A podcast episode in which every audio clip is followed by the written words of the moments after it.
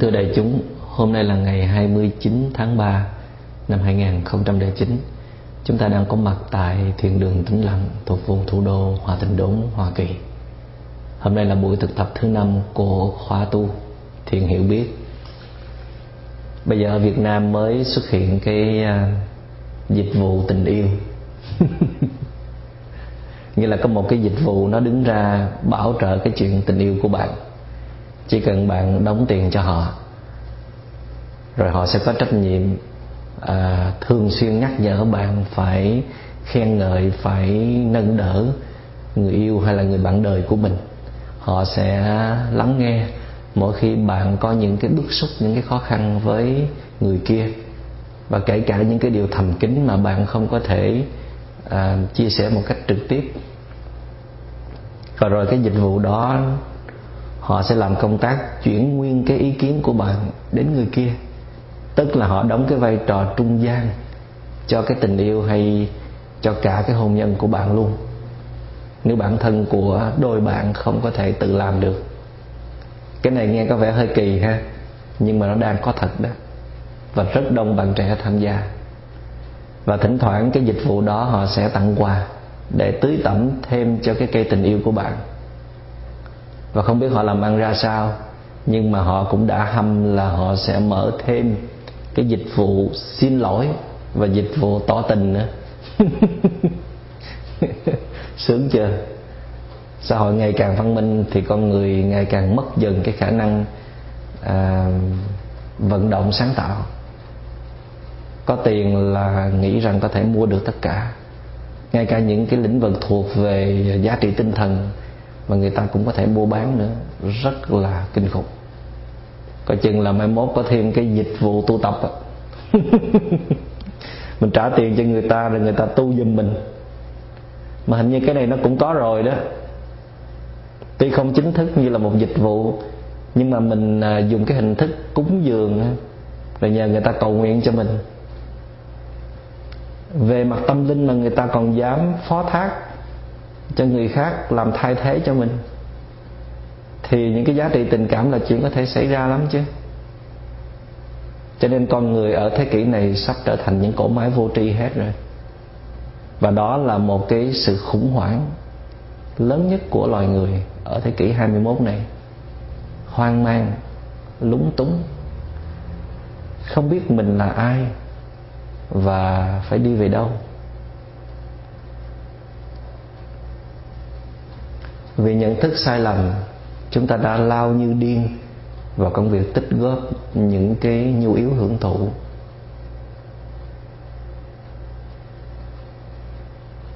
Càng nhiều thì càng thấy vững vàng hơn. Cho nên chúng ta đã không còn thời gian và năng lực để sống một đời sống an nhàn, thảnh thơi và có ý nghĩa. Chúng ta đã mất dần cái khả năng thiết lập một đời sống tỉnh thức cho bản thân. Không còn biết cách chăm sóc chính mình, cơ thể của mình, làm lắng dịu tâm thần của mình. Không biết làm sao để kiềm chế được một cái cơn cảm xúc hay là chuyển hóa một cái ý nghĩa đen tối. Con người càng đi sâu vào cái hướng văn minh khoa học hiện đại, thì con người càng trở nên ngây ngô khờ khạo hơn bao giờ hết. Họ không thể có được một đời sống ổn định bằng chính tài năng của họ. Họ phải sử dụng tới máy móc, sẽ phải dựa dẫm vào những điều kiện bên ngoài, lên xuống theo hoàn cảnh. Thì làm sao đủ sức để đem tới niềm vui và hạnh phúc cho kẻ khác?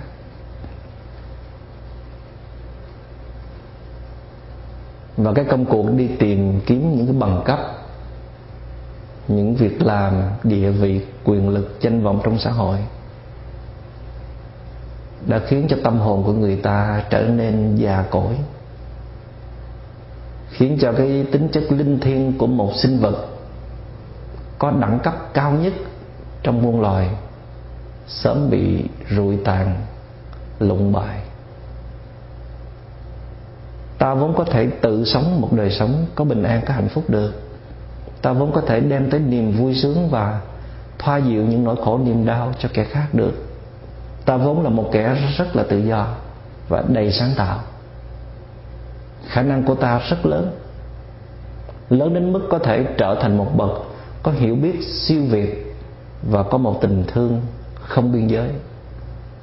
Nhưng mà vì cái nhu yếu hưởng thụ của chúng ta nó quá lớn, cái tâm tham vọng trong ta nó quá mạnh mà ta không vượt qua nổi. Và ta đã trở nên trần tục và chìm đắm trong cái vòng tranh chấp hơn thua. Mà quên đi trách nhiệm lớn nhất của đời mình, đó là sống một đời sống có ý nghĩa, có giá trị. Và đó chính là lý do mà chúng ta thiền tập. Thiền tập là để phát huy lại cái tính chất linh thiêng trong con người, phát huy cái năng lực tỉnh thức vốn có ở trong ta. Làm cho cái thấy, cái biết, cái nhận thức, cái hiểu biết ở trong ta ngày càng sâu sắc và sáng tỏ. Sáng tỏ và chiếu soi. Khi tâm của chúng ta sáng tỏ, thì ta có thể nhận thấy một cách rõ ràng và từng chi tiết những gì nó đang xảy ra ở trong ta và chung quanh ta. Để chúng ta biết một cách chính xác và đúng đắn, chúng ta nên làm cái gì và không nên làm cái gì để cho ta và những người sống chung quanh ta có bình an, có hạnh phúc. Cho nên chánh niệm right mindfulness là trái tim của thiền tập vậy thì bằng cách nào đó, thiền tọa hay là thiền hành, thiền ăn, thiền rửa chén, thiền lái xe, thiền làm việc, thiền buông thư, bất kỳ một cái sự thực tập nào đó, để làm sao chúng ta tích tụ được năng lượng chánh niệm, thì đó là công việc thiền tập của chúng ta. Năng lượng chánh niệm tức là một cái khả năng nhận biết những gì nó đang xảy ra trong thực tại bằng một thái độ đúng đắn. Thái độ đúng đắn là nhìn bằng thái độ không thành kiến, không ăn theo tâm mong cầu hay là chống đối, mà chỉ nhìn theo cái lối nhận diện đơn thuần, mere recognition. Nhìn như đối tượng đó đang là chứ không có bỏ thêm cái thái độ hay là cảm xúc của riêng ta. Phải nhìn rõ đối tượng trước, rồi chúng ta mới chuyển qua cái cái thực trạng của đối tượng. Hiểu biết được cái thực trạng của đối tượng. Từ nhận biết, chuyển sang hiểu biết. Một cái hiểu rất đúng đắn. Đó là chánh niệm một cái thứ năng lực giúp chúng ta thoát khỏi cuộc chạy đua về tư tưởng, dừng lại để tiếp xúc và quan sát thực tại. Không còn chìm đắm trong bóng tối của lãng quên. Một thứ năng lực có thể giúp chúng ta không còn rơi vào những cái tri giác sai lầm, những cái wrong perceptions. Luôn có cái nhìn đúng đắn về chính mình và về cuộc sống. Thực ra chúng ta cũng không có làm điều gì quá lớn lao, quá khó khăn đâu. Người mới bắt đầu hành thiền thì chỉ cần thường xuyên nhắc nhở mình, chánh niệm là được. Lúc đầu có thể chúng ta phát hiện ra mình mất chánh niệm hơi chậm. Và ta hay nghĩ là chắc là chánh niệm của mình nó khá rồi. Nó tương đối liên tục. Nhưng mà một thời gian sau chánh niệm của chúng ta nó trở nên nhạy bén và sâu sắc hơn. Thì chúng ta mới nhận diện là hóa ra mình thường xuyên bị mất chánh niệm. Và nhiều khi chúng ta có cảm tưởng như là chánh niệm của mình nó mỗi ngày một yếu kém đi.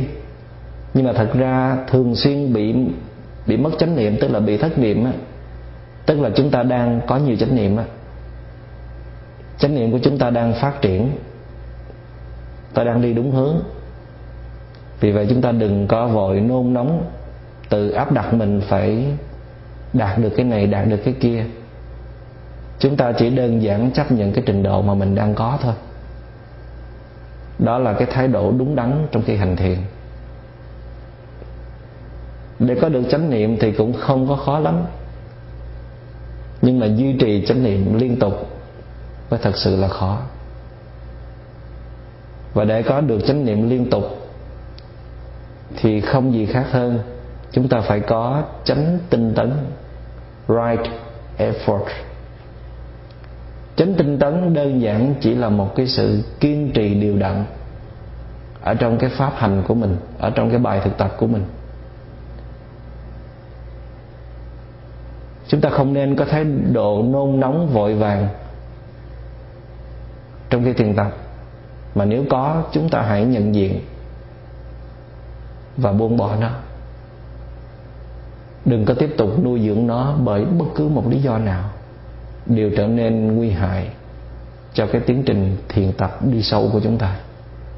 Tại vì để có chánh niệm liên tục, thì con đường duy nhất là thực hành đều đặn và kiên trì. Chứ không thể dùng trí thông minh hay là dùng công sức gia tăng của chúng ta mà có được. Vả lại, cái tính nôn nóng nó cũng chính là con cháu của cái tâm mong cầu. Chúng ta phải loại trừ cái tâm mong cầu ngay từ những buổi đầu thiền tập. Nhưng mà chúng ta cũng phải nhớ là chúng ta đừng có quá quyết liệt trên một cái đề mục, tức là đừng có quá cố gắng giữ tâm trên à, hơi thở chẳng hạn hay là bất cứ đối tượng nào đó mà chúng ta đã chọn để với mục đích là chúng ta có được cái tâm an định. Tại vì càng tập trung nhiều vào đề mục thì chúng ta càng tiêu tốn rất nhiều năng lượng. Như vậy thì cái sự thực hành của chúng ta nó sẽ trở nên khó khăn và mệt mỏi. Và thật ra chánh niệm lúc đó nó cũng rất lỏng lẻo và trì trệ chứ không có khá. Và khi chợt nhận ra điều đó thì chúng ta lại tưởng là mình à, gia công chưa có đầy đủ công phu chưa có vững vàng. Cho nên mình lại cố gắng thật quyết liệt để xây dựng lại cái mức chánh niệm cũ. Và chúng ta lại phải tiêu tốn thêm một cái nguồn năng lượng rất lớn và cái hiệu ứng quả cầu tuyết snowball effect sẽ xảy ra sẽ đốt cháy cái quá trình thiền tập dài hạn hiệu ứng quả cầu tuyết, tức là khi có một cái cục tuyết nhỏ từ trên đỉnh núi nó lăn xuống đó, thì nó càng lăn, nó càng kết dính vào tuyết và nó càng lớn ra. Và đến khi xuống tới chân núi thì nó trở thành một cái cục tuyết khổng lồ và nó có công năng phá hủy rất lớn.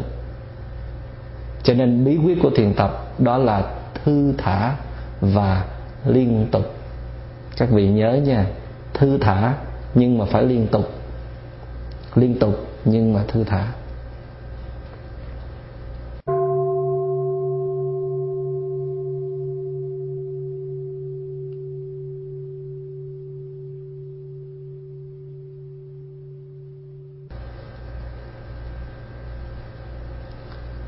Và ta cứ nghĩ là mình thực tập thiền hiểu biết cũng giống như là mình xem một cuồng phim vậy đó. Rất là dễ chịu.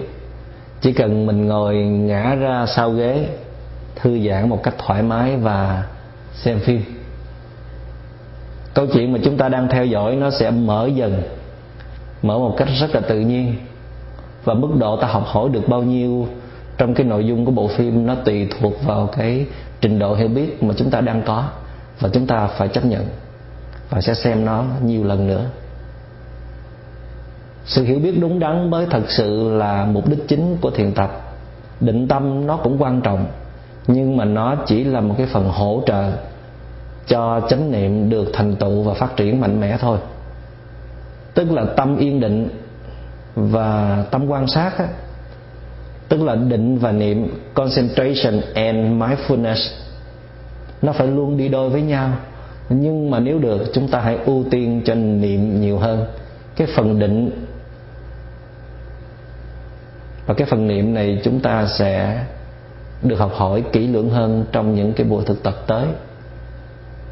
Và khi chúng ta có được đà chánh niệm, thì mọi việc dường như là nó sẽ chậm lại. Chúng ta không cần ép buộc mình phải chậm, một cách miễn cưỡng. Ta sẽ có đủ thời gian để mà theo dõi tất cả mọi thứ, thấy được nhiều chi tiết hơn thì điều này nó cũng giống như là khi chúng ta quan sát một cái đoàn tàu nó chạy ngang qua, tàu hỏa đó. Nếu chúng ta đứng bên đường để quan sát thì chúng ta chỉ thấy được sự chuyển động vun vút của đoàn tàu, chứ không thể nào chúng ta quan sát được một cách chi tiết. Nhưng mà nếu lúc đó chúng ta cũng đứng trên một cái con tàu khác chạy song song và cùng một vận tốc thì chúng ta sẽ có đủ thời gian để thấy được con tàu một cách rõ ràng hơn. Con tàu mà chúng ta đứng chính là chánh niệm khi nó đạt tới một cái mức thuần thục, khi nó có cái đà. Nó bắt kịp từng ý niệm phát hiện ở trong ta và quan sát được cái cái sự vận hành của nó.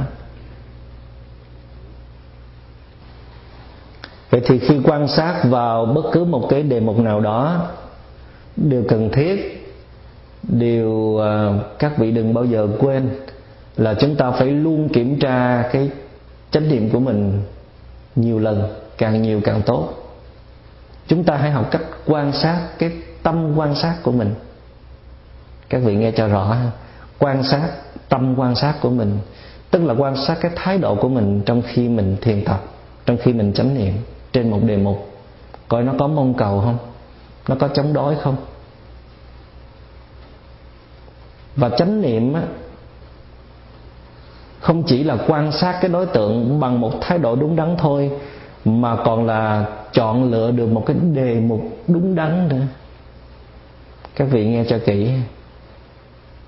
Trước giờ chúng ta được biết chữ chánh niệm tức là chú tâm trên một đối tượng bằng thái độ đúng đắn còn bây giờ cái chữ chánh niệm sâu hơn một mức nữa là chọn được cái đề mục đúng đắn nữa. Thế nào là đề mục đúng đắn? Thí dụ như khi chúng ta nổi giận, thì cái đề mục nó phải là cái gì các vị? Là cơn giận. Cơn giận nó đang biểu hiện ở trong ta. Ta phải chọn nó là đề mục chính, chứ không có truy đuổi theo người khác, không có chạy theo hoàn cảnh bên ngoài hay là chúng ta tìm một cái đề mục nào đó như là hơi thở để mà lẩn tránh cơn giận. Rồi để cho nó mặc tình tăng trưởng, mặc tình tàn phá. Nếu giai đoạn ban đầu chúng ta chưa có đủ khả năng để mà nhìn thẳng vào cơn giận, tức là chọn cơn giận làm đề mục, thì vẫn có thể chăm trước, vẫn có thể cho phép chúng ta sử dụng hơi thở như là một cái nơi lánh nạn nhưng mà dùng ít thôi. Khi mình có chút định lực thì mình hãy hãy sử dụng những đề mục nào cần thiết nhất. Thì cách đó mới giúp chúng ta mau chóng vượt thoát được phiền não và đạt được an lạc và thảnh thơi chân thật.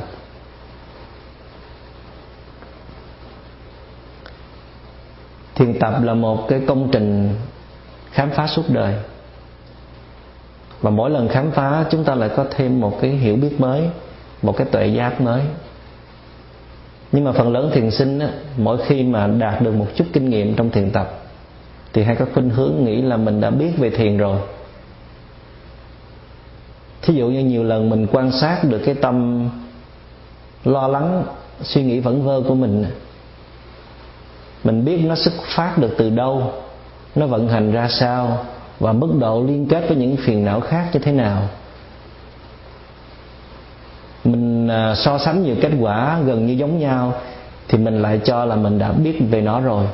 Và lần sau mỗi khi nó phát hiện trở lại, thì mình lại không có thể nhìn nó bằng con mắt mới. Mình nhìn nó bằng cái kinh nghiệm cũ, bằng cái thành kiến. Cho nên mình đã vụt mất cái cơ hội đó. Vì vậy mà kết luận vội vàng trong khi thiền tập sẽ làm cho chúng ta không thể nào đào sâu thêm cái sự hiểu biết của mình không thể khám phá thêm những cái ngõ ngách, những cái ngõ ngách sâu sắc của tâm lý và sẽ mất cái cơ hội để mài dũa trí tuệ.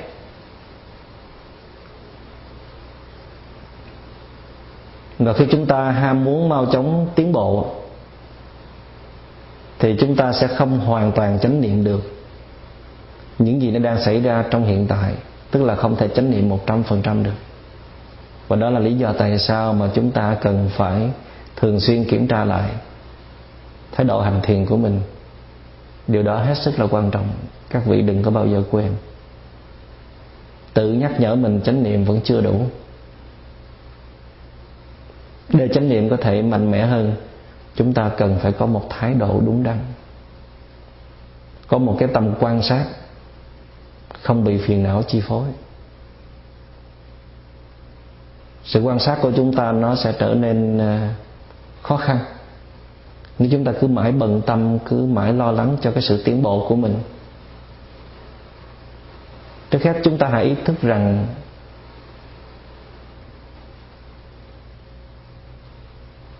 đó chính là phiền não.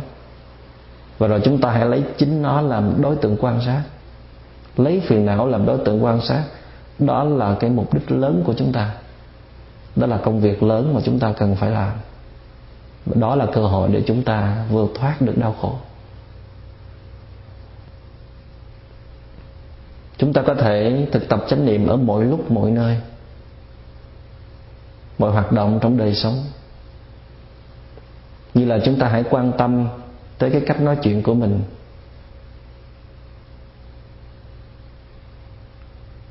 Chúng ta có nói chuyện trong khoan thai có thư giãn và có chánh niệm không? Mình phải luôn nhận biết từng cái lời nói của mình, từng dòng cảm xúc của mình trong khi nói, từng cái tác ý nó đang không ngừng diễn ra. Khởi lên ý niệm này, chụp bắt ý niệm kia. Và chúng ta cũng không quên để ý vào cái giọng nói của mình, cái cường điệu, cái cường độ của giọng nói lắng nghe từng cái âm điệu lên xuống nhanh chậm của mình. Và cái cách luyện tập này sẽ giúp cho chúng ta nói năng trở nên chững chạc hơn. Ít có bị những cái cảm xúc lo sợ, bồn chồn, run rẩy. Trong khi chúng ta nói năng hay là trước khi chúng ta mở miệng nói. Nhưng mà nếu nó vẫn cứ bồn chồn, vẫn cứ lo sợ thì chúng ta hãy cứ nhìn vào nó và nếu cần thì chúng ta dừng lại một thời gian ngắn để tự hỏi là tại sao chúng ta lại sợ sệt, lại lo lắng như vậy. Nhưng mà nếu không có cơ hội để nhìn vào cái tình trạng đó, thì chỉ cần chúng ta chăm chú vào cái lời nói của mình thôi. Đừng có quá chú ý vào đối tượng kia. Khi nói chuyện chúng ta hay có thói quen là hướng tâm ra ngoài hoặc là bị lôi kéo theo cái câu chuyện của người kia đang nói và hầu như mọi lúc, chúng ta thường quá quan tâm tới cảm xúc hay là phản ứng của người khác. Vậy thì à, thực tập thiền hiểu biết, chúng ta hãy huấn luyện cho mình luôn nhìn vào bên trong. Hiểu được bên trong thì sẽ hiểu được bên ngoài rất là dễ dàng. Tất nhiên là chúng ta sẽ gặp rất nhiều khó khăn trong cái giai đoạn ban đầu nhưng mà dần dần à, cái sự thực tập của chúng ta nó sẽ trở nên nhạy bén và khéo léo. Nó cần thời gian cho nó. Và chúng ta sẽ biết cái điểm dừng của câu chuyện ở đâu. Biết điều gì nên nói và điều gì không nên nói. Kể cả thỉnh thoảng chúng ta cũng phải học cách im lặng hùng tráng, noble silence. Nhiều giờ trong ngày và chúng ta không ngừng quan sát thái độ của mình trong khi im lặng. Và chỉ khi nào chúng ta không còn bị lôi cuốn vào các đối tượng bên ngoài một cách dễ dàng, luôn có thói quen nhìn lại mình. Dù là chúng ta đang tiếp xúc với bất kỳ một đối tượng nào, bất kỳ sự kiện nào xảy ra, mặc tùy hoàn cảnh và đó chính là cái lối rộng rãi để đi vào trí tuệ. Tại vì lúc ấy cái lối trình diễn của cái ngã của chúng ta nó bị dập tắt. Cái thái độ quen đối phó, sợ người khác đánh giá mình, sợ bị chê bai, nó đã bị dập tắt. Đó là cái cơ hội để phát sinh cái năng lực tỉnh thức, năng lực thiền định và năng lực trí tuệ.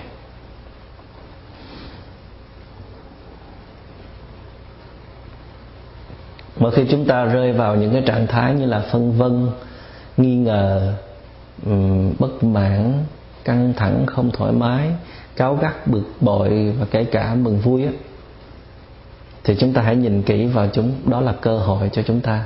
Đó là những bài thực tập rất là quan trọng.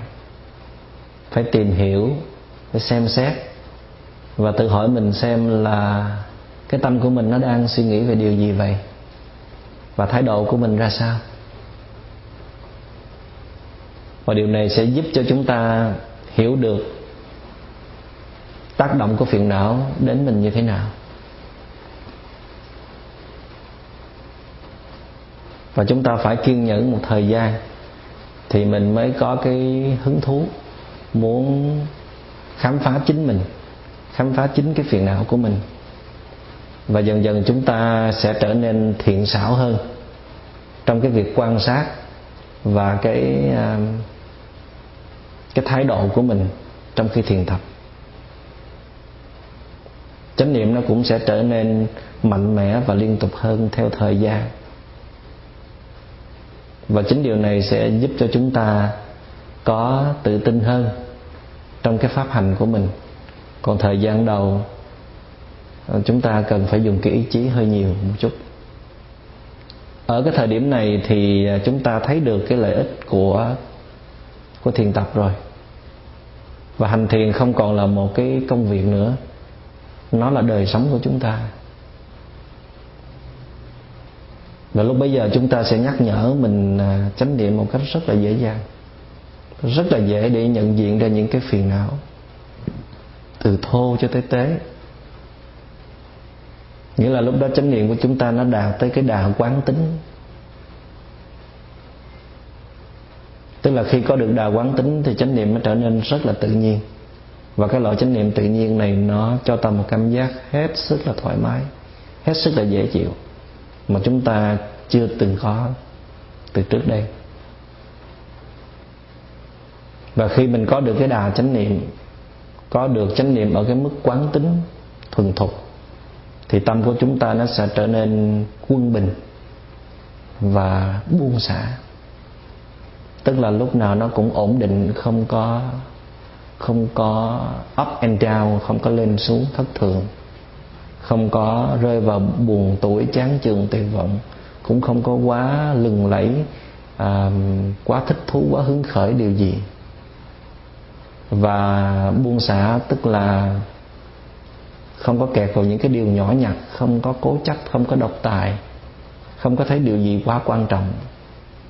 Lúc nào cũng nhẹ nhàng và hiểu đúng cái cái tình trạng của cái sự kiện xảy ra. Không có nhiều mong cầu và chống đối, tức là buông xả. Và đó cũng là hoa trái của sự thực tập rồi đó. Và một điều các vị cần phải lưu ý là khi chánh niệm nó đạt tới cái đà quán tính, chánh niệm tự nhiên thì đề mục nó sẽ luôn luôn được thay đổi. Chuyển từ cái tổ hợp này sang tổ hợp khác. Chuyển từ đề mục này sang đề mục khác. Để làm gì? Để hiểu biết hơn. Để khám phá được nhiều hơn. Cái này nó khác với cái tâm vọng tưởng của mình. Cái tâm mà chạy rong khắp nơi để đi tìm sự dựa dẫm mà hoàn toàn không hay biết hay là không tự chủ được. Trong khi cái chánh niệm đạt cái đà quán tính thì nó chuyển dời đối tượng một cách rất là nhạy bén, rất là tinh xảo và nó cũng rất là phù hợp.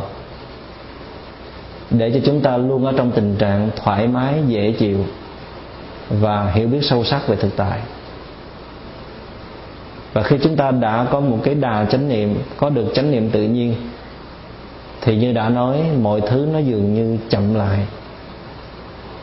Và bây giờ chúng ta nhận biết được nhiều đề mục khác nhau.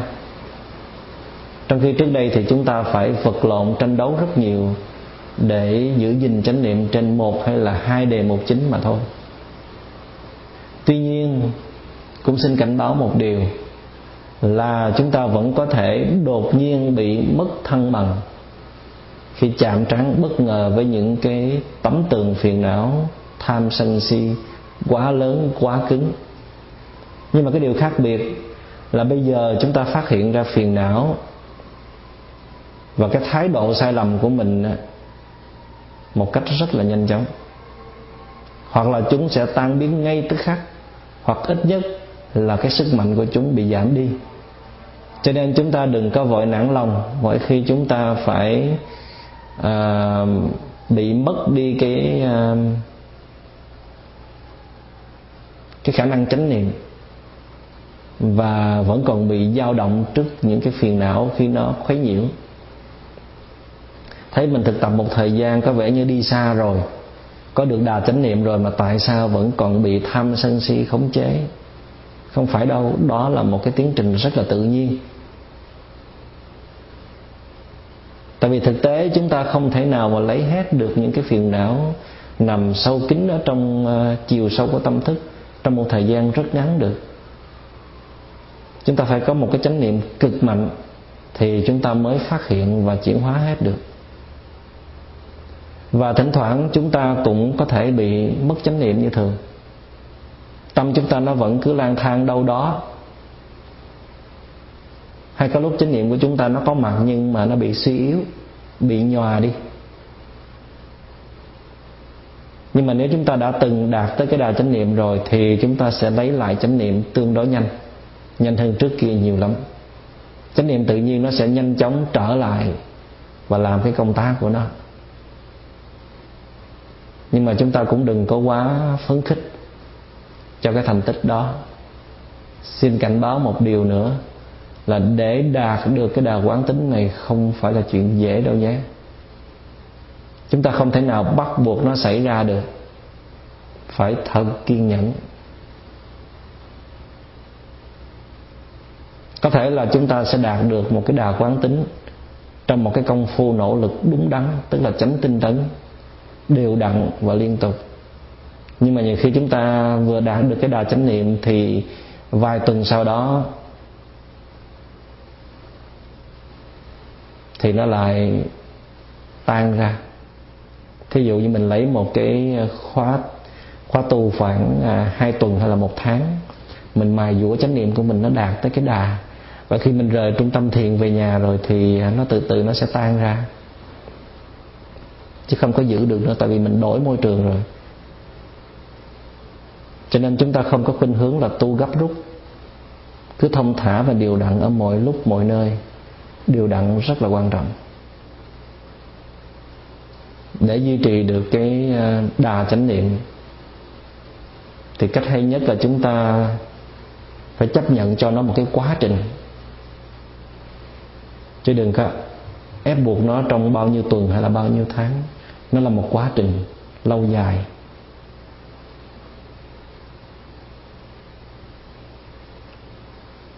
Cái lần đầu tiên mà chúng ta đạt được cái đạo chánh niệm, tự nhiên á, thì nó sẽ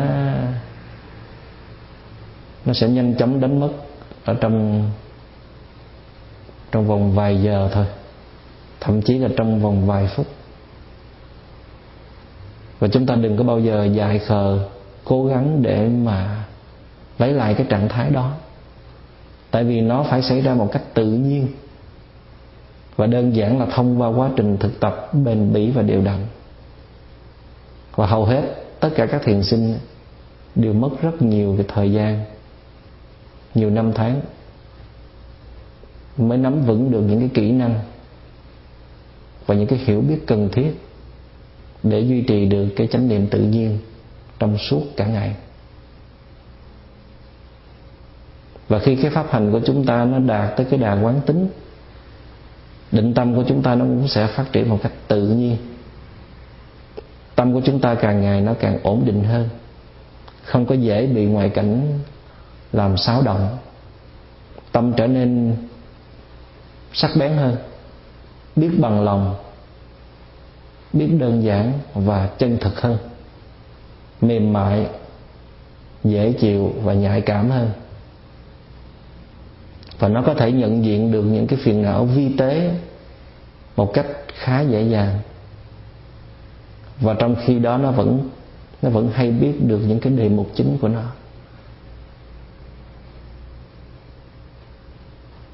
Và đó chính là hoa trái của sự thực tập đã bắt đầu xuất hiện.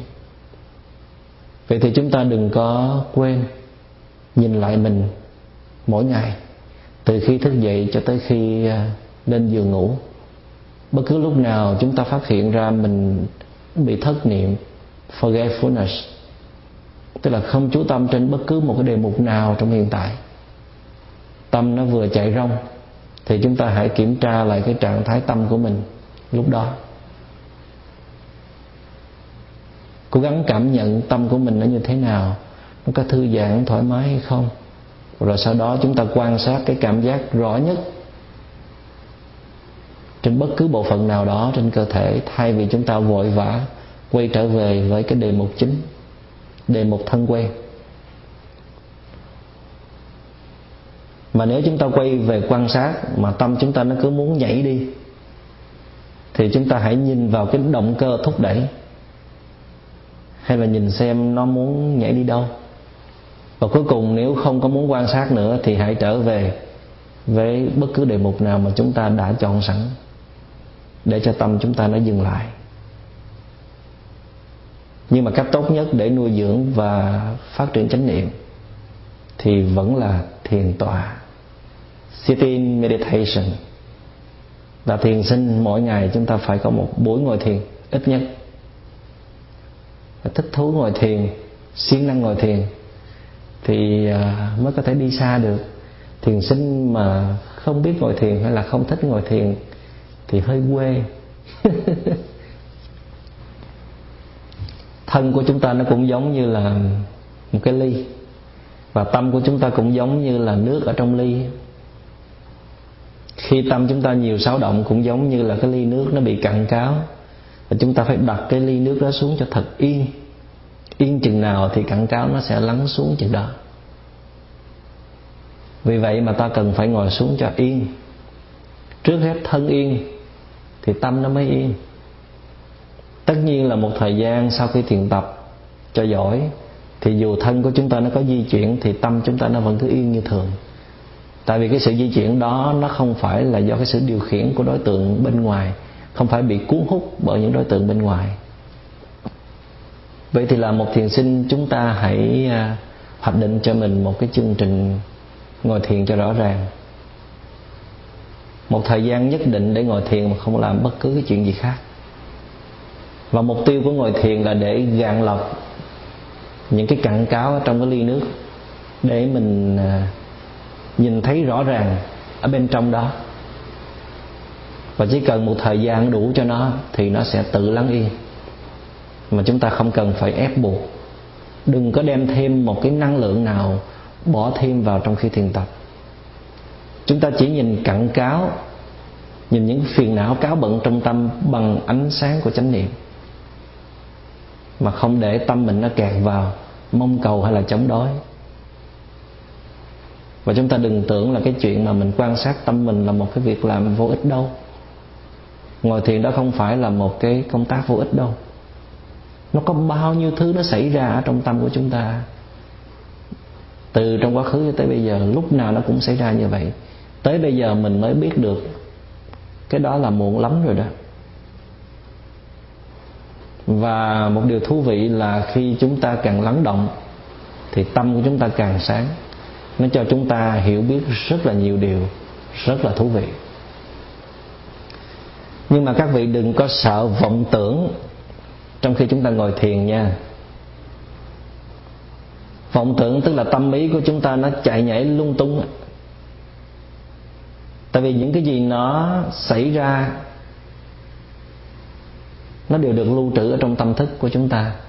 Nhưng mà đôi khi vì bận rộn đuổi theo một đối tượng nào đó, hay là chúng ta chưa giải quyết một cách ổn thỏa đó, thì nó sẽ hiện lên và khuấy động trong lúc chúng ta ngồi thiền. Đó là một cái điều rất là đương nhiên. Cái tâm của mình lúc nào nó cũng dao động như vậy đó. Tại vì mình không thấy trước đây thôi. Bây giờ tâm mình yên rồi, mình mới thấy đó. Hồi đầu thì chúng ta cần định tâm trên một đối tượng để tâm chúng ta nó được nghỉ ngơi và lấy sức để mình nhìn lại, để mà khám phá. Nhìn lại và khám phá mới thực sự là công tác quan trọng trong khi ngồi thiền. Vậy thì khi có chút định tâm rồi thì chúng ta cứ để vọng tưởng, vọng niệm nó hiện lên một cách thoải mái.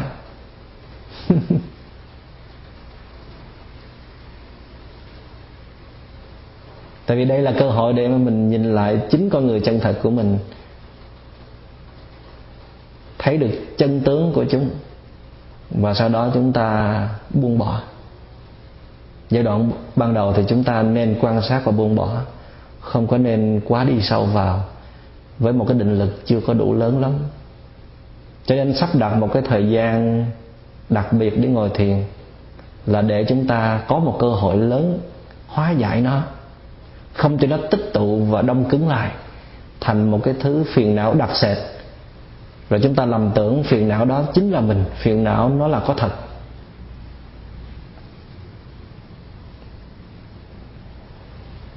Thật ra phiền não do chính ta dựng ra và vô tình để nó lớn lên mỗi ngày thôi. Và nếu chúng ta có ý thức thiền tập thì chúng ta sẽ tự biết cách để tránh bớt những cái hoàn cảnh nó có tính chất khuấy động tâm của mình lên. Như là những cái chuyện trò những cái buổi uh, tiệc tùng rồi uh, nói chuyện điện thoại đi lên internet xem phim ảnh vân vân bớt tham gia vào những cái sinh hoạt nó có tính chất khơi gợi hay là nuôi dưỡng cảm xúc quá mạnh cho mình. Phải khôn ngoan như vậy. Để chúng ta mỗi khi ngồi thiền xuống đỡ phải gạn lọc những cái cáo bẩn đó. Nếu mà không ý tứ chuyện này thì mỗi lần ngồi thiền mà phải làm công tác gạt bỏ những cái cáo bận mà mình đã huân ướp mỗi ngày đó mình cứ uh, dễ dãi để tâm mình bị khuấy nhiễu như vậy thì rất là mệt mỏi và mất rất nhiều năng lượng. Cho nên mỗi khi ngồi thiền, chúng ta cũng nên khôn ngoan chọn cho mình một cái chỗ ngồi tĩnh lặng trong những cái buổi ban đầu. Chỗ đó không có bị âm thanh à, khuấy động, để định lực của chúng ta nó không dễ bị tiêu tán. Chúng ta cũng có thể thử nghiệm ngồi vài chỗ và cuối cùng chọn được cái chỗ mà mình thích nhất. Chỗ đó cũng phải thoáng mát, sạch sẽ. Mà khi ngồi thiền chung với đại chúng thì cũng rất là hay, giúp cho chúng ta tinh tiến hơn, có niềm tin vào pháp hành của mình vững vàng hơn. Hoặc là chúng ta có cơ hội để theo đúng giờ giấc hơn. Nhưng mà chúng ta cũng coi chừng, ngồi thiền chung đại chúng cũng là một cái bẫy để chúng ta trình diễn cái cách ngồi thiền đẹp đẽ của mình. mình ngồi kiết già, ngồi bắt chéo hai chân oai quá ha. Hay là mình ngồi được hàng giờ, không có nhúc nhích. Cái đó là tăng thêm bệnh nữa. Và chúng ta cũng nhớ là đừng có bị kẹt vào cái à, cái việc ngồi thiền chung với tập thể, ngồi chung với người khác. Rồi khi mình ngồi một mình mình ngồi không được. Ngồi thiền một mình mà cảm thấy cô đơn á. là có vấn đề đó. Và chúng ta nhớ là đừng có ngồi thiền theo cái cảm hứng của mình. Chúng ta hãy bám chặt vào một cái chương trình đã được hoạch định một cách thoải mái. Nhưng mà cũng nên sắp đặt làm sao cho nó phù hợp với cuộc sống hiện tại của mình. Đừng có ham quá rồi mình ngồi à, ban đầu mình ngồi một lần tới một giờ, hai giờ đồng hồ. Làm công việc nó bị đùng đẩy như vậy thì sau này mình sẽ mất cảm hứng ngồi thiền, mình sẽ bỏ ngồi thiền rất là dễ dàng. Thì theo cái kinh nghiệm của tôi thì ngồi thiền buổi sáng là tốt nhất.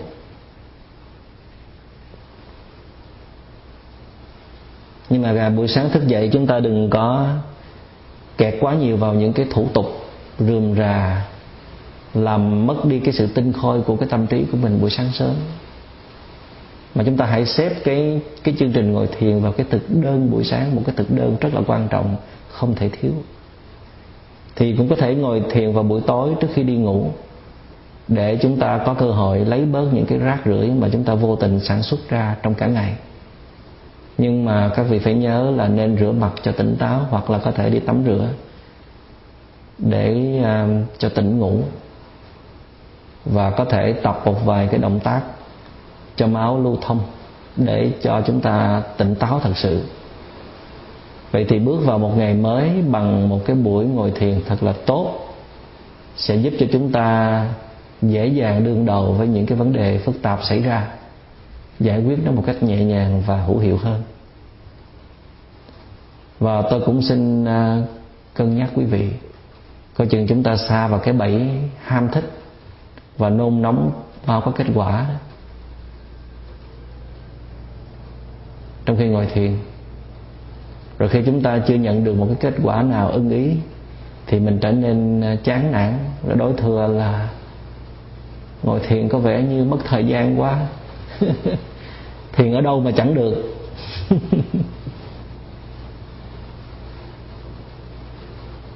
Cho nên chúng ta hãy cho nó một thời gian để cái sự thực tập nó thấm sâu vào đời sống hàng ngày và phát triển một cách đều đặn. Và cái sự yêu thích về thiền tập, nó sẽ khiến cho chúng ta tự tìm thêm cái thời gian để mà thực tập thêm. Chúng ta không cần phải đặt ra quá nhiều cái chương trình dày đặc ở trong cái buổi ban đầu. Hãy để nó đến một cách tự nhiên. Cho nên một thiền sinh lâu năm họ có thể ngồi thiền một ngày ba bốn giờ là chuyện rất là thường. Nhưng mà lúc đầu chỉ nên ngồi chừng 20 cho tới 30 phút thôi. Nhiều hơn thì tôi nghĩ là cũng không mang lại kết quả nào đâu. Lúc đó chỉ có sự cố gắng hay là cái sự hãnh diện là mình đã ngồi thiền lâu thôi. Và khi chúng ta thấy mình à, ngồi thiền 20 phút 30 phút đã ổn định rồi và có thêm sự thích thú, trong khi ngồi thiền thì mỗi ngày mình có thể tăng thêm 5 phút chúng ta có thể quy định cái à, quy định cho mình cái thời gian ngồi thiền là là cái thời gian ngồi thoải mái cộng thêm 5 phút. Và chỉ cần chúng ta có một cái thái độ ngồi thiền đúng đắn thì à, trải qua khoảng chừng một năm thực tập đều đặn như vậy thì chúng ta có thể ngồi thiền khoảng một giờ một cách thoải mái. Chuyện này có thể xảy ra rất là dễ dàng. Nhưng mà các vị nên nhớ là chúng ta nên quy định cái, xác định cái thời gian ngồi thiền trước khi chúng ta ngồi. Đừng có để nửa chừng rồi chúng ta mới quyết định. Thì cái đó coi chừng là chúng ta bị cái tâm lười biếng nó đánh lừa chúng ta. Khi chúng ta nghĩ là hôm nay tâm mình xáo động quá, thôi mình nghĩ ngồi thiện bữa đi. Hay là mới ngồi thiện chút. Cái mình nghĩ là có nhiều việc cần phải giải quyết, cho nên à, thôi tạm gác lại. Bữa nay ngồi 10 phút là đủ rồi. Coi chừng bị đánh lừa nha. Và chúng ta cũng đừng có dễ dàng mở mắt ra xem đồng hồ hay là đừng có dễ dàng xoay trở cái tư thế của mình tại vì như vậy thì định lực của chúng ta nó rất là dễ bị tiêu tán. Và cái cái sự nôn nóng nó sẽ phát sinh. Chúng ta hãy đem cái kinh nghiệm ngồi thiền của mình để áp dụng vào trong đời sống hàng ngày. Để chúng ta luôn dám đối diện với những cái cảm xúc hay là những cái phiền não của mình. Quan sát với tâm tĩnh lặng, sáng suốt, không thành kiến, không bám víu. Tại vì chúng sinh lên rồi chúng sẽ diệt đi tất cả rồi sẽ trôi qua và cũng sẽ suôn sẻ hết thôi. Tại vì bản chất của cảm xúc là rỗng tét cho nó một thời gian với cái tâm quan sát đúng đắn thì nó sẽ tan biến. Cho nên chúng ta đừng có ban cho nó một cái vị trí quá quan trọng, cho nó một cái quyền hành để mà nó thao túng mình. Cái phần cảm xúc chúng ta cũng sẽ học trong những buổi tới, thật là kỹ. Emotional. Thường thường chúng ta chịu thua cảm xúc tại vì chúng ta chưa có hiểu được bản chất của nó, chưa có nhìn xuyên qua chúng. Tại vì phía sau chúng là chẳng có cái gì hết. Nhưng mà cái này nói nhiều cũng không có được lợi ích gì.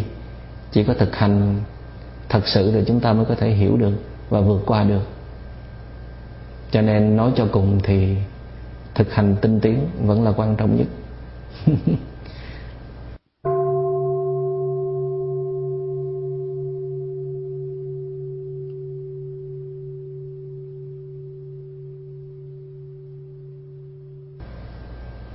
và một điều nữa tôi cũng muốn à, chia sẻ với quý vị đó là trong khi chúng ta quay về với chính bản tâm của mình để à, quan sát và tìm hiểu thì có một lúc nào đó chúng ta có cảm giác như là mình à, đang làm một công việc điên rồ tự nhiên là muốn chọc thủng những cái bức tường phiền não à, rất là ghê gớm kia.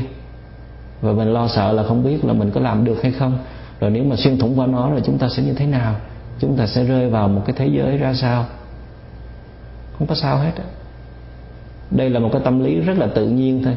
Cũng giống như khi chúng ta đi học một cái ngành nào đó, chẳng hạn như là cái ngành y khoa. Ngành này tuy đã có rất nhiều người đi trước và rất là thành công rồi, nhưng mà chúng ta vẫn mang cái tâm trạng lo lắng, sợ hãi khi chúng ta cầm đến cái con dao mổ. Thiên tâm cũng vậy. Khám phá chính bản tâm mình là một công trình rất là vĩ đại và rất ít người tham dự vào trong xã hội, nhất là xã hội bây giờ. Chúng ta có rất ít kinh nghiệm và kiến thức về nó. Nhưng mà dầu sao thì chúng ta cũng có một số người đi trước, những bậc thiền sư. Chúng ta cũng có những bậc thầy trong hiện đại rất xuất sắc. Chúng ta cũng có những thiền sinh rất là bận rộn giữa đời thường nhưng mà họ cũng đã thành công chúng ta đừng có quá lo lắng. Cái đó là trách nhiệm của đời người.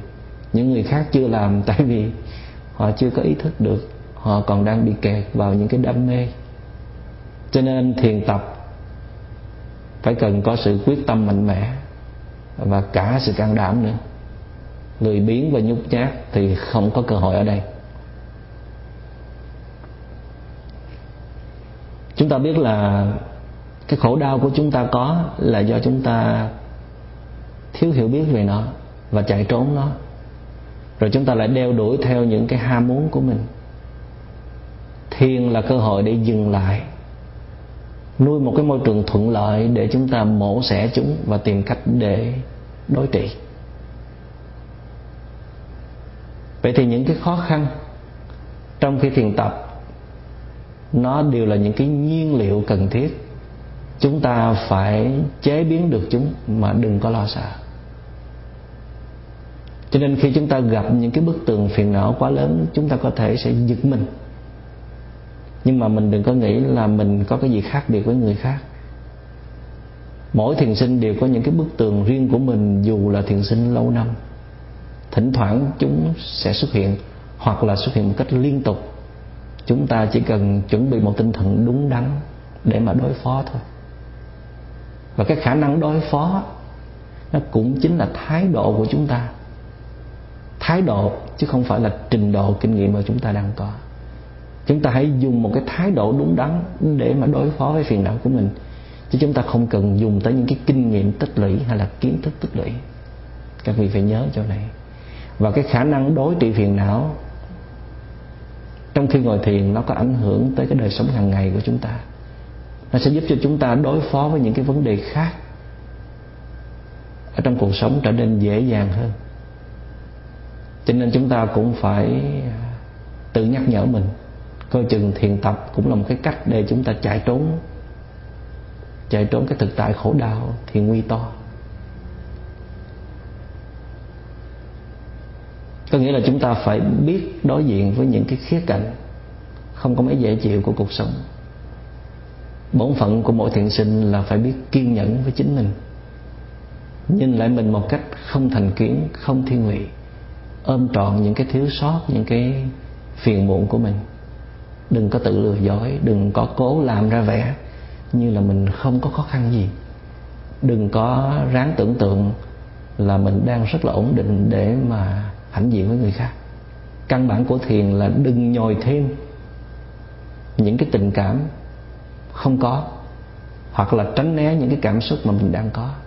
Hãy nhìn ngay thẳng vào mặt nó, mà không hề nao núng. Hãy quan sát nó trong ánh sáng của chánh niệm, nắm rõ cái guồng máy hoạt động của nó, và chúng ta sẽ vượt thoát nó một cách dễ dàng. Nói một cách khác, phương pháp vượt thoát phiền não là phải nghiên cứu nó, tìm hiểu gốc rễ nguồn cơn của nó cái nguồn máy cấu tạo của nó.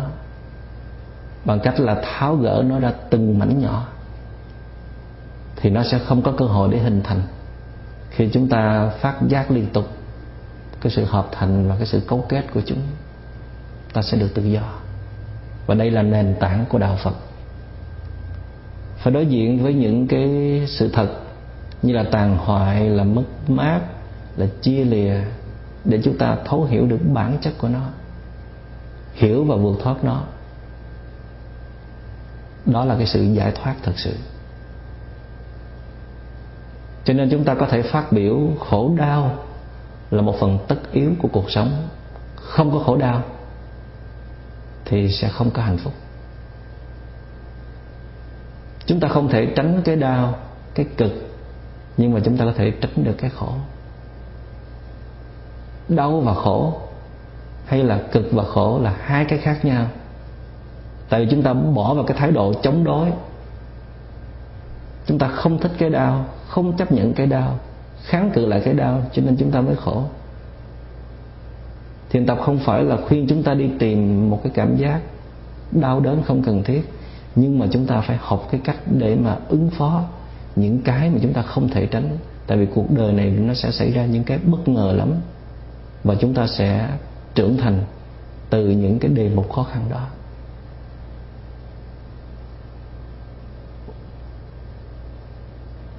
Và khi ngồi thiền, chúng ta cũng sẽ đối diện với nhiều cái đau. Chúng ta hãy chấp nhận những cái đau đó nếu nếu cái đau đó không quá lớn, xem nó như là một cái đề mục quan trọng. Có những cái đau nó thuộc về vật lý, về cơ bắp. Có những cái đau nó thuộc về tâm lý, như là chúng ta không có quen chịu đau hay là chúng ta đang có một cái bế tắc gì đó trong tâm lý, thì trước tiên chúng ta có thể à, kiểm tra lại cái tòa cũ của mình nó ngay thẳng chưa. Nếu mà cái đau quanh bụng mình thì vì cái, có thể là do cái thắt lưng của mình nó nó khá chặt. Nếu mình đau ở phần lưng, có thể là do mình để cái tay, hai cái tay ở phía trước bụng nó cao quá. Thay vì chúng ta để nó thông thả, nghỉ nghỉ ngơi ở trên cái lòng bàn chân. Hoặc là có thể do cái đầu chúng ta nó hơi gục về phía trước. Thì chúng ta hãy quan sát cái đau trong chánh niệm. Tại vì uh, khi nó cái đau nó tăng lên thì nó có thể kéo chúng ta ra khỏi cái đề mục chính nhưng mà chúng ta đừng có chống lại. Chúng ta hãy chuyển cái sự à, chú ý nhẹ nhàng sang cái cái đau đó, sang cái đề mục đó. Hãy khảo sát tỉ mỉ, đi thẳng vào cái cảm giác thuần túy ngay ở dưới cái đau. Thì chúng ta sẽ khám phá ra có hai vấn đề. Một là cái cảm giác đơn giản của cái đau. Hai là cảm xúc chống đối lại cái đau đó. Và cái phản ứng chống cự này vừa có vật lý mà vừa có tâm lý cái phần vật lý là do cái bắp thịt nó căng thẳng, nó gồng lên ngay cái chỗ đau để mà nó kháng cự lại. Và tâm chúng ta nó cũng sẽ đóng chặt quanh cái cảm giác của cái đau đó để nó cố gắng loại trừ, vứt nó ra khỏi cái nhận thức của mình. Vậy thì cách duy nhất chúng ta là hãy buông thư, relax. Buông thư là một cái cái nguyên tắc căn bản của thiền tập và cái phần tâm lý này nó cũng hơi khó hiểu, tại vì nó tinh tế và phức tạp trong những buổi ban đầu mà chúng ta mới bắt đầu quan sát. Nhưng chúng ta hãy dùng cái kinh nghiệm buông thư ở nơi thân để áp dụng cho tâm cũng được. Thư giãn thân cũng là thư giãn tâm. Vật lý và tâm lý thật ra nó chỉ là một cái tiến trình đi chung với nhau mà thôi. Và thư giãn đến khi nào mà ý thức của mình nó chậm lại, vượt qua được cái bức tường của sự đề kháng hòa nhập cái cảm giác đơn thuần nằm ở dưới cái đau thì cái bức tường đó nó nó do chúng ta dựng ra thôi. Nó là một cái khoảng trống, nó cái khoảng phân biệt giữa ta và người khác, giữa ta và cái đau và khi ấy chúng ta sẽ trở thành là một với cái đau nhìn thấy cái sự lên xuống của nó và đột nhiên chúng ta không còn thấy đau nữa, cái khổ sẽ biến mất. Chỉ có cái đau là có mặt. Một kinh nghiệm thôi, không có gì khác hơn thế nữa. Cái tôi khổ đau nó đã biết mất. Và thành công từ những cái à, cái lần đối diện với những cái đau nho nhỏ như vậy đến những cái lớn hơn. Thì chúng ta sẽ đủ sức, đủ kinh nghiệm để đối phó với những cái đau ở trong cuộc đời này chúng ta không có chủ trương đi tìm cái thú vui gì ở trong những cái đau như vậy. Tại vì đây là một sự luyện tập chứ không phải là một sự hành hạ về thể xác. Nhưng mà chúng ta sẽ trưởng thành từ những cái đau đó. Chúng ta sẽ thấy rõ phiền não của mình hơn từ những cái đau đó. Nhưng mà nếu cơn đau nó lấn áp quá mạnh, khiến chúng ta không thể chịu đựng nổi nữa, thì chúng ta cũng có thể à, cử động thay đổi cái tư thế, nhưng mà chậm chậm chậm chậm thôi, diễn ra trong chánh niệm. Vẫn cứ tiếp tục theo dõi từng cái cử động, từng dòng cảm thọ. Nó chuyển biến và nó đạt tới cái mức thỏa mãn. Tức là từ khó chịu chuyển qua dễ chịu và thoải mái. Và dao động ít chừng nào thì chúng ta càng dễ chánh niệm chừng ấy nếu như chúng ta cho là rất là khó giữ chánh niệm khi à, chúng ta bị đau, thì đó là một cái sai lầm đó nha. Tại vì chánh niệm nó không phải là một cái gì nó riêng biệt với những cái đau. Cái đau nó là đề mục đúng đắn lúc bây giờ của chánh niệm đó. Cái đau nó là một cái trạng thái cảm xúc và cũng là một trạng thái của tâm. Chúng ta hãy chánh niệm với nó và hiểu đó một cách tận tường giống như chúng ta hiểu hơi thở vậy và tôi cũng xin nhắc, đi nhắc lại là chúng ta nhớ đừng có thêm cái cảm xúc hay là cái kinh nghiệm nào vào trong khi chúng ta thiền tập. Hãy nhận diện nó một cách đơn thuần. Và cũng đừng có để nó hoạt động một cách tùy tiện mà không có quan sát. Đừng có làm mờ đục cái kinh nghiệm thường túy của mình bằng những hình ảnh, bằng những cái ý niệm hoặc là những cái ý nghĩ miên man cái đau mà không được soi sáng dưới ánh sáng của chánh niệm thì nó sẽ dẫn tới cái tình trạng căng thẳng, bực dọc và sợ hãi. Cái đau nó chỉ là một cái thứ cảm giác, một cái thứ năng lượng thôi. Chúng ta hãy nhìn nhận đúng với bản chất của nó.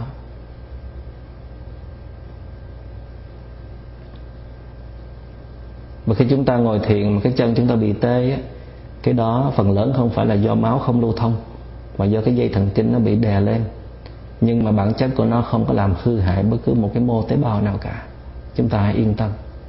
Thời gian là cơ thể chúng ta nó sẽ quen thôi.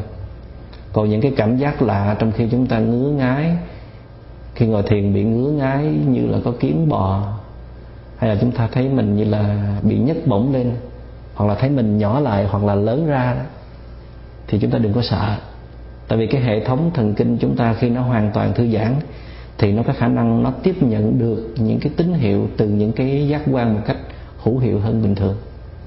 Và một số dữ kiện trước kia nó bị ngăn chặn thì bây giờ nó nó được tuôn chảy. Cái này nó không có gì đặc biệt hết. Chúng ta chỉ nhận diện, quan sát rồi buông bỏ nó.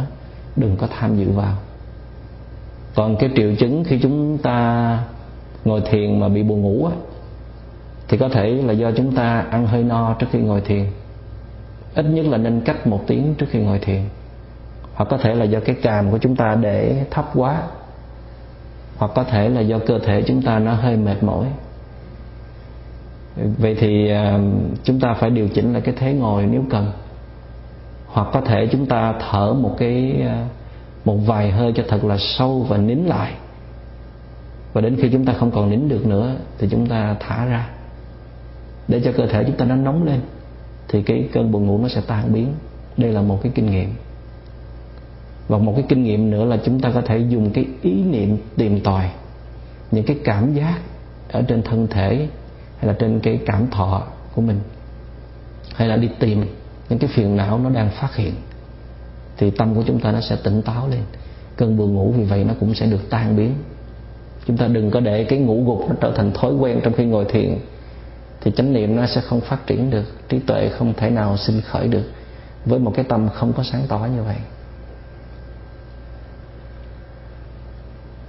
Ngoài ra chúng ta hãy tập và ngồi cái thế vững vàng như là một cái trái núi, lưng cho nó thẳng, tề chỉnh, dù ở bất cứ nơi đâu. Chúng ta có thể ý thức những cảm giác ở trên vùng của cơ thể, từng vùng trên cơ thể rồi tự nhắc nhở mình thả lỏng ra và điều chỉnh lại cái dáng ngồi của mình khi cần thiết.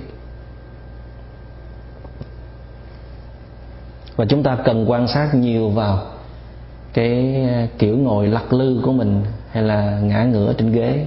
Tại vì đó là biểu hiện của cái tâm dễ dãi, phóng túng. Chúng ta phải thật sự an trú trong khi à, chúng ta ngồi phải an trú trong cái thế ngồi của mình thì cái chánh niệm nó mới dễ dàng phát sinh được. Thì là một thiền sinh, chúng ta không nên tìm một cái gì đó để lắp vào những cái khoảng trống ở trong tâm. Đừng có ngồi đó mà không biết làm gì, rồi nghĩ ngợi lung tung. Cho dù chúng ta tiếp xúc với khách hàng, cho dù chúng ta đang làm việc, đang nghe điện thoại, thì chúng ta cũng phải giữ thế ngồi cho nó vững vàng quan sát cảm xúc tâm ý của mình, không có đánh mất chính mình, là chúng ta đang ngồi thiền. Và nếu có cơ hội đi ra ngoài trời để mà buông thả toàn thân, toàn tâm, để hòa nhập với thiên nhiên cây cỏ, thì chúng ta hãy nắm bắt cái cơ hội đó. Để mình không còn thấy mình là một cái ngã biệt lập. Giữa đất trời thì mình không có gì đặc biệt cả. Không còn sự dị biệt giữa cái sự cao sang, thấp hèn giữa lớn tuổi hay là nhỏ tuổi, giữa khôn ngoan và ngu dốt, giữa thành công và thất bại. Giữa đất trời những thứ đó không có chỗ đứng. Ngồi thiền, ngoài thiên nhiên rất là hay. Sẽ được thiên nhiên nuôi dưỡng, tính trị liệu rất là cao. Chúng ta hãy ngồi đó như là một thực thể sống động. Ngồi như là một đứa bé nó ngồi chơi thôi. Không suy tư, không toan tính, không mong cầu, không chống đối không lo lắng, không sợ hãi, không kỳ thị, không hận thù. Ngồi chơi cũng chính là ngồi thiền. Biết buông bỏ, không có gì phải làm hết. Ngồi như là một thực tại sống động, như là một đóa hoa đang nở. Chỉ tỏa chiếu năng lượng bằng cái sự có mặt của mình thôi. Thì đó là cái đích thực của sự ngồi thiền. Chấm dứt cuộc chạy đua tư tưởng, chạy đua những tham vọng chấp nhận tự tại một cách hoàn toàn.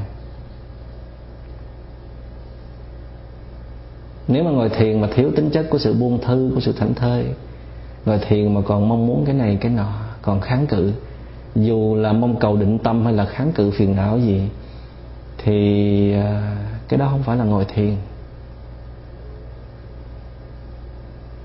Ở đây chúng ta có cái phòng ngồi chơi mặc dù là ban tổ chức có thể lấy đó làm cái phòng để họp thiền sinh lấy đó làm cái chỗ để à, uống trà hay là đọc sách.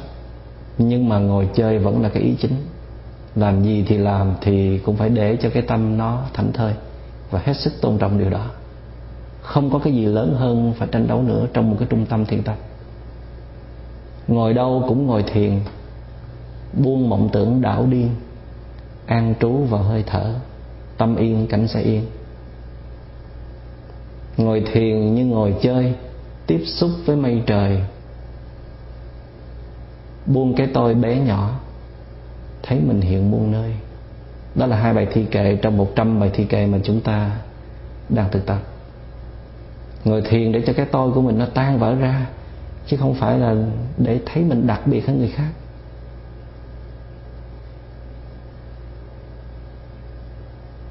Ngồi thiền làm sao mà cứ thấy ai cũng tầm thường thấy ai cũng lao sao rộn ràng. Riêng mình là thảnh thơi, là tiêu rồi. Coi chừng cái bẫy đó nghe, nó tinh tế lắm đó. Và ngồi ở đâu cũng là ngồi thiền cả. Không phải mình ngồi ngay giữa chánh điện, ngồi trong thiền đường, ngồi trong cái phòng thiền có tượng phật, có an trí sạch sẽ, có bình hoa, có nến thì mới gọi là ngồi thiền. Chỗ nào ngồi mà có chánh niệm, có buông bỏ vọng tưởng không nuôi dưỡng tâm tham và tâm sân, ngồi một cách tự do, thì chỗ đó đích thực là cái chỗ ngồi thiền. Vậy thì xin đại chúng hãy biến tất cả các nơi thành ra cái chỗ ngồi thiền của mình nha. Xin cảm ơn đại chúng.